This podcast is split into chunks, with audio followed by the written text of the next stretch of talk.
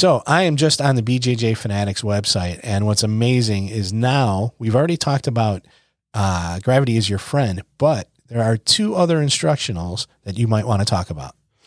Recently, I had the opportunity to work with BJJ Fanatics guy, and now we have three instructionals out there. We have Escapes Engineered for guys over 40. If you're 40 or more, hey, dig into it. Gravity's your friend. Sit-up sweeps. Been there for some time, and is really, really getting a lot of attention.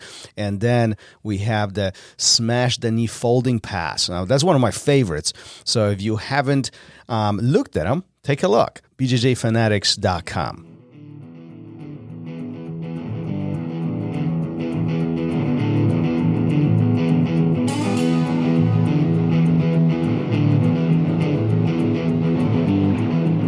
Welcome to Raw Radio.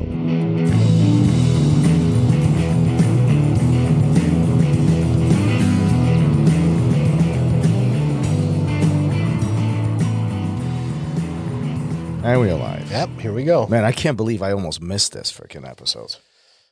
If there would have been one to not miss, that would have been this one. Yeah, man, I'd never let you live it down. No, never. You probably would. Listen, I would not let it down for myself. Like, unbelievable. That would be a disaster. That would be a disaster. You know, these the morning ones really screw me up because I have other. Well, you know, we have a meeting and other things are happening at the same time. So it's like, it always messes with me. But yeah, no, it's yeah. I'm glad I noticed. Yeah.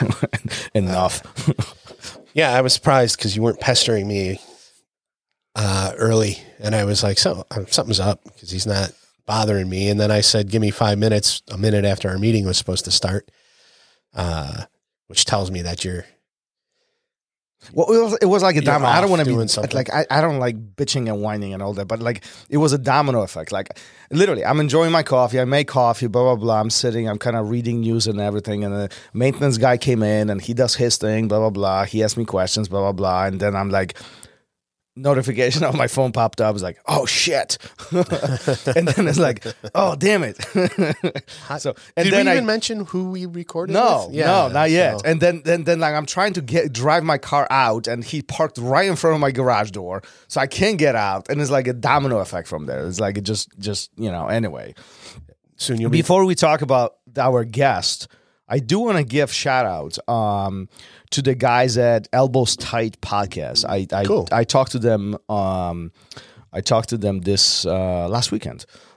So it was a great conversation. You know, if you follow me on Instagram, you'll know when it's being released. That's in a couple of weeks, but it was a great conversation. If you have not heard that podcast, make sure you check it out. Tune in, follow them, do all the amazing stuff, all the buttons, press all the buttons wherever you are. Some wise guy says this all the time. Whatever button there is. Whatever button there is. Whatever button there is. So there's a lot of them. Yeah. So. Yeah. Big one. Yeah. Another one. Yes. Let me ask you this. So Carlos Machado was with us. Yes. Arguably, you know, one of the biggest pioneers of Jiu Jitsu today, one of the biggest associations here in the States, especially here in the States, right? I mean, doesn't get closer to the source at this point, right? Coral Belt, another Coral Belt that we've had a privilege to talk to. A lot of great stories. Let me ask you this before we get to the episode and what we really want to talk about. Nearly 2 years ago, when we started this nonsense, we creeping out to 2 years. Yeah, can you believe that? No, we creeped. What, February? Right, February, March. No, it was later than that. Was it? I'm gonna look it up. I think the first one released was May. I'm gonna look it up right now. But anyway, when we were starting this. Mm-hmm. Did you realize how big this could get? No, in May 31st, 2020. Was the first? Yeah. So probably February, I had an idea. Yeah, well, we got shut down. So this all started why? COVID, right? Right. You needed something to do. Yeah. And I was content sitting at home watching TV. Yeah. But no, I mean, you know, it's like, if I go back, I want to look at like the first, like, and not to discredit anybody. Some of these people have achieved so much, but like the first episode with a guest was Alberto Crane. It's like, how is this happening? You know, it's funny because recently I went to Alberto's Academy, and we actually talk about this on his podcast, and we went to dinner. He was like, so how did we meet? Like, what was the first? I was like, I asked you to be on my podcast. I was like, oh yeah. And you were number one episode. And he's like, so really? Yeah. After, we say our Zoom goodbye, obviously we're in the Midwest. Everybody else is everywhere else. And we said our Zoom goodbye. And then we were chit-chatting a little bit after, and he was like, how many of you guys done? And we just giggled a little bit and said, you're the first. And the look on his face, he was like, I'm going to put words in his mouth. I don't know if these were the words, but he was like, how the F did I get it mixed up with these two idiots? You know? So, but, early on we've had, we had Clark Gracie on, we had, and then we went local because we didn't know anybody. We were inviting people that we knew, that we were friends with. And then we started hitting the legends of Brazil, and Roy Dean was, early on. And, I'm just reading this list, and no, did I think we would be talking to some of these people? No. And to talk to somebody that is arguably the reason that half of us are here, is truly amazing. Everybody knows the Gracie name, right? And I think they find out if they start learning about the history a little bit, they start finding out about the Machado name. And you can't understate what they've done for jiu-jitsu in the United States and across the world. Mm-hmm. And you just can't take it away from them, and how they've grown it, how each brother brings their unique talents to it, and makes what they teach and who they teach very unique to them. It's really unbelievable. And they deserve all the credit in the world for every time you step on the mat. You should be grateful to them.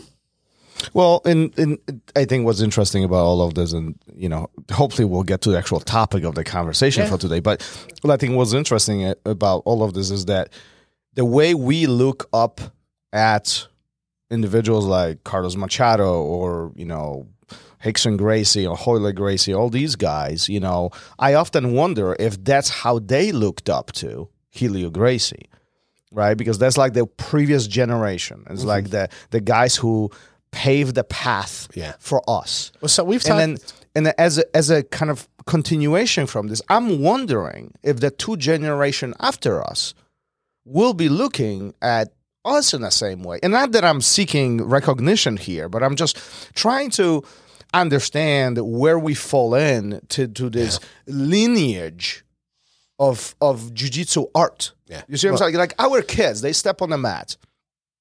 What will their kids think about? Yeah. Like, will they look at our generation as the one who pioneered and paved the path? Or will they look at Machado Brothers? Or will they look at Helio Gracie? Will they even know who Helio Gracie is? I mean, I suppose that's part of our job that they do. Yes, that's our job. But I'm like, because jiu-jitsu is so new, we're truly looking at just a handful of generations as we are today. Oh, sure. I mean, this is so fresh.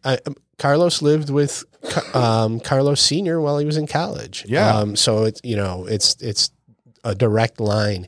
Right. And this is not to discredit anyone or anything like that, but how many people they have the Gracie name on their academy, but they don't know a Gracie. They don't, it's an affiliate, and they do great work, and that's awesome. Oh, see what you're saying. Here we have somebody who started their journey with a Gracie. Who? I forget his name. But so when we tell the kids on the mat that, they're, their eyes light up, and it makes an impact. I don't know if we're ever going to talk about. Well, one of the things that we really took away from the episode, let's just pivot there, right, was Carlos talked about doors. Right. And doors in jiu-jitsu, mm-hmm. right, as a metaphor, we make choices. We make choices, and when we find ourselves in these positions, situations, and we begin solving the problem of jiu-jitsu in that given point of time, there's many opportunities that we can choose, but we can only open one door at a time. Right. Choosing that door is important. Mm-hmm. Now, once we open that, we can move on to the next door, but we can only pick one at a time. Yes. Selecting which one we're going to pick makes it hard, but that's not the hardest thing. The hardest thing is acknowledging the fact that you can only open one at a time, not all five. Sure. I think he also, he when he was starting to talk about it, I think it was actually, it might have been flipped too, where if you're on bottom, you need to shut doors. Oh, shut doors. Well, yeah, whatever. You know, but I'm talking about doors as opportunities. I'm not necessarily talking about the emotions, right? But so how do you look at this? What's in your mind, right? You are in a compromised position. Doesn't matter what it is. You're in a compromised position. There is pressure associated with all this. You obviously, your brain goes through points of struggle. What is your train of thoughts in situation like this to solve it correctly?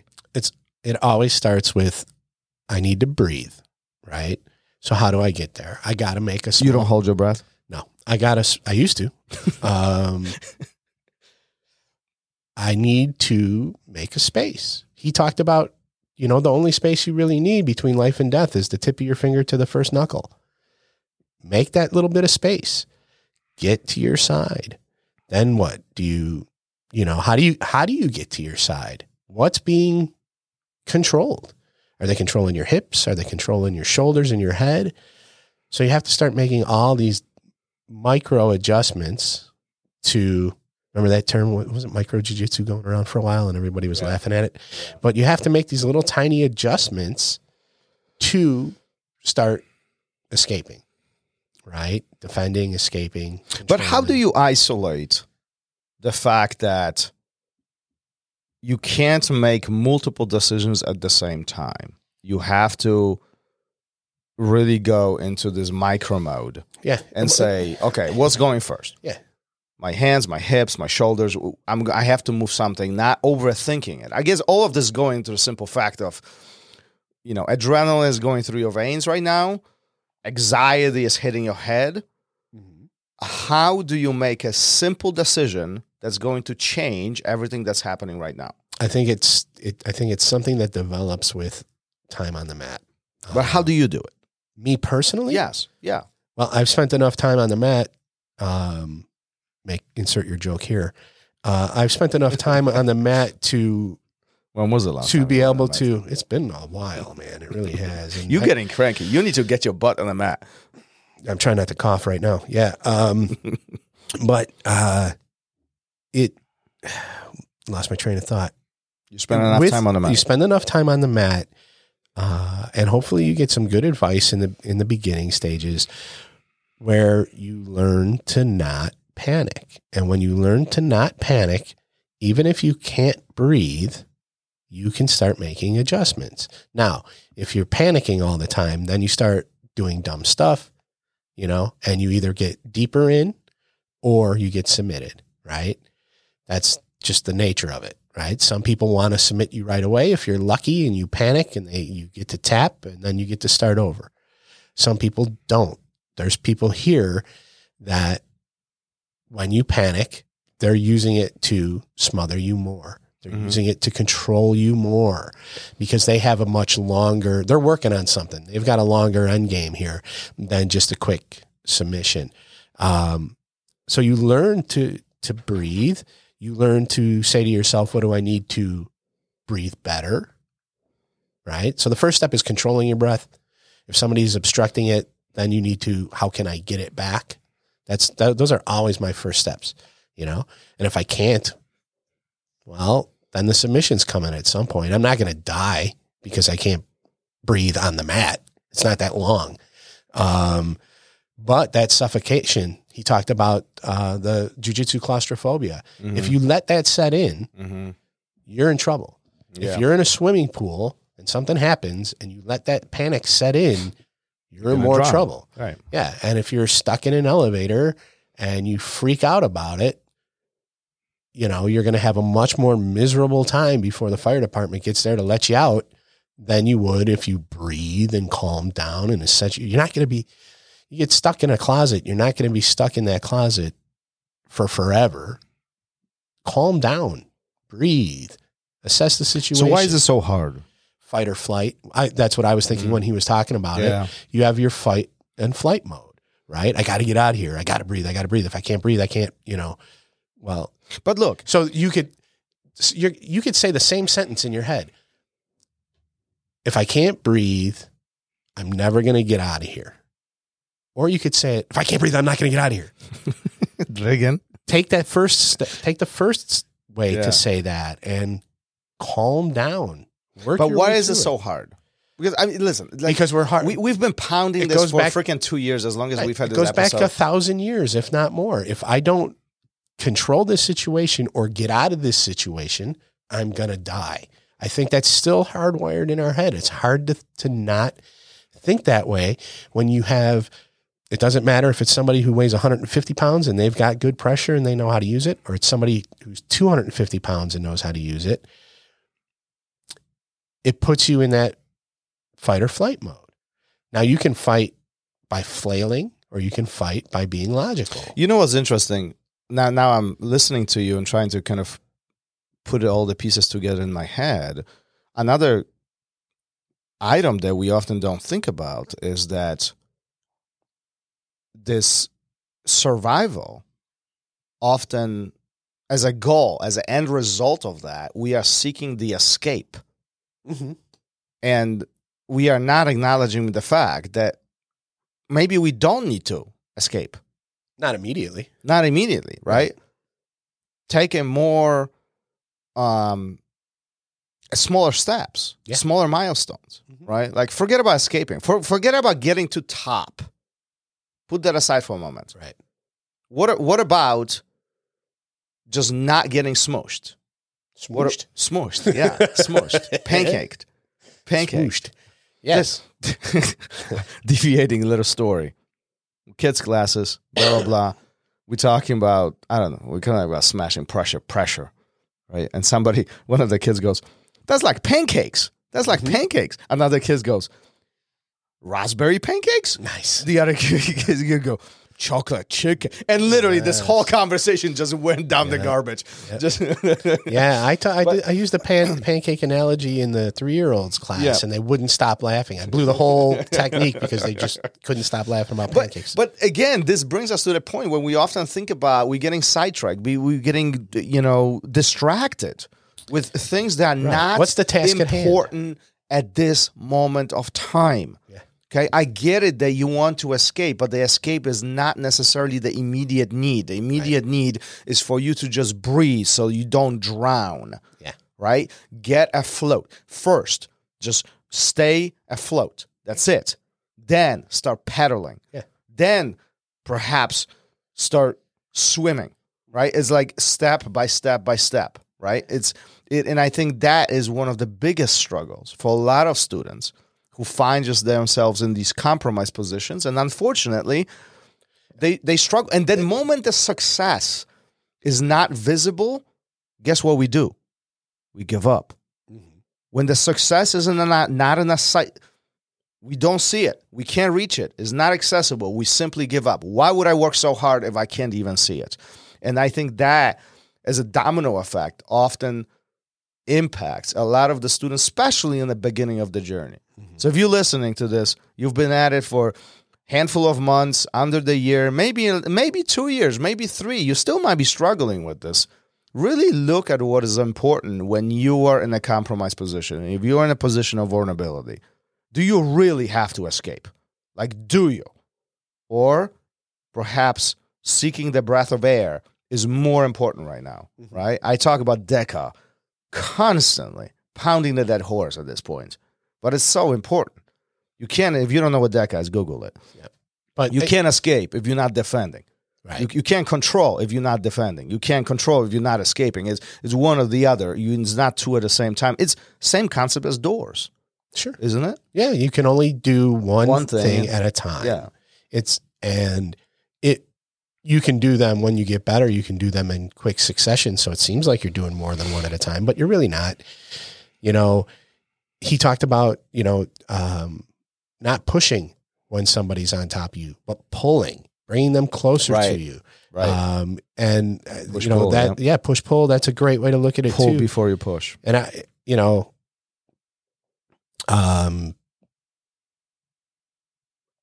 when we have these, I always talk about, oh, I'm older, I'm this, I'm that, I'm this, I'm that. But I find myself very, very, very often on bottom, either bottom side or mount. Most often while I'm there, there's a long period of time where I'm very comfortable. And it's just because I learned to breathe before that situation, breathe during that situation, how to get to a position where I can just breathe. And if somebody's on top of me and I can breathe and they're not actively choking and they're not actively going after a joint, I can hang out there, right? And so can you. It's once you get to that stage, I think in jiu-jitsu, unless you're like super goal-oriented about submissions and stuff, jiu-jitsu can become a lot more fun for you, a lot less frustrating. And I think even if you are submission-oriented, that approach will bring you more success. It is more controlled. It paints a path, paves the path with the least amount of resistance.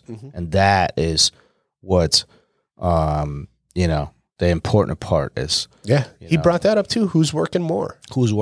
Right. Right. The irony behind this conversation, and it's not that I'm trying to make my head bigger, but it's really, I really do share a lot of the, philosophies that he's talked about. Like, this is the first time we talked to Master Carlos and I see a lot of similarities between how I see jiu-jitsu and what he's been talking about. I think probably because of the way your first instructor was too, and the way they grew up in jiu-jitsu and what is jiu-jitsu to them, and how do you it's the fundamentals, all that stuff.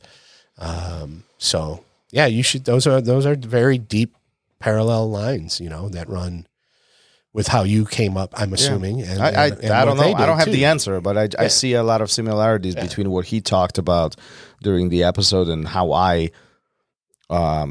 what's my interpretation of jiu-jitsu is. Yeah. And there was a lot of, a lot of the things he said have been said on the mats here. Yeah. And that's great. And it's fun to hear somebody of that caliber, reiterate. There was a moment where we both giggled because I don't remember what he said. He said something, and we both giggled because a couple times. But when he brought up that who's working more, right? Yeah. We just recently talked about that, and listen to the next episode after him to hear his question for the guest. We've recently talked about that, so it's really cool to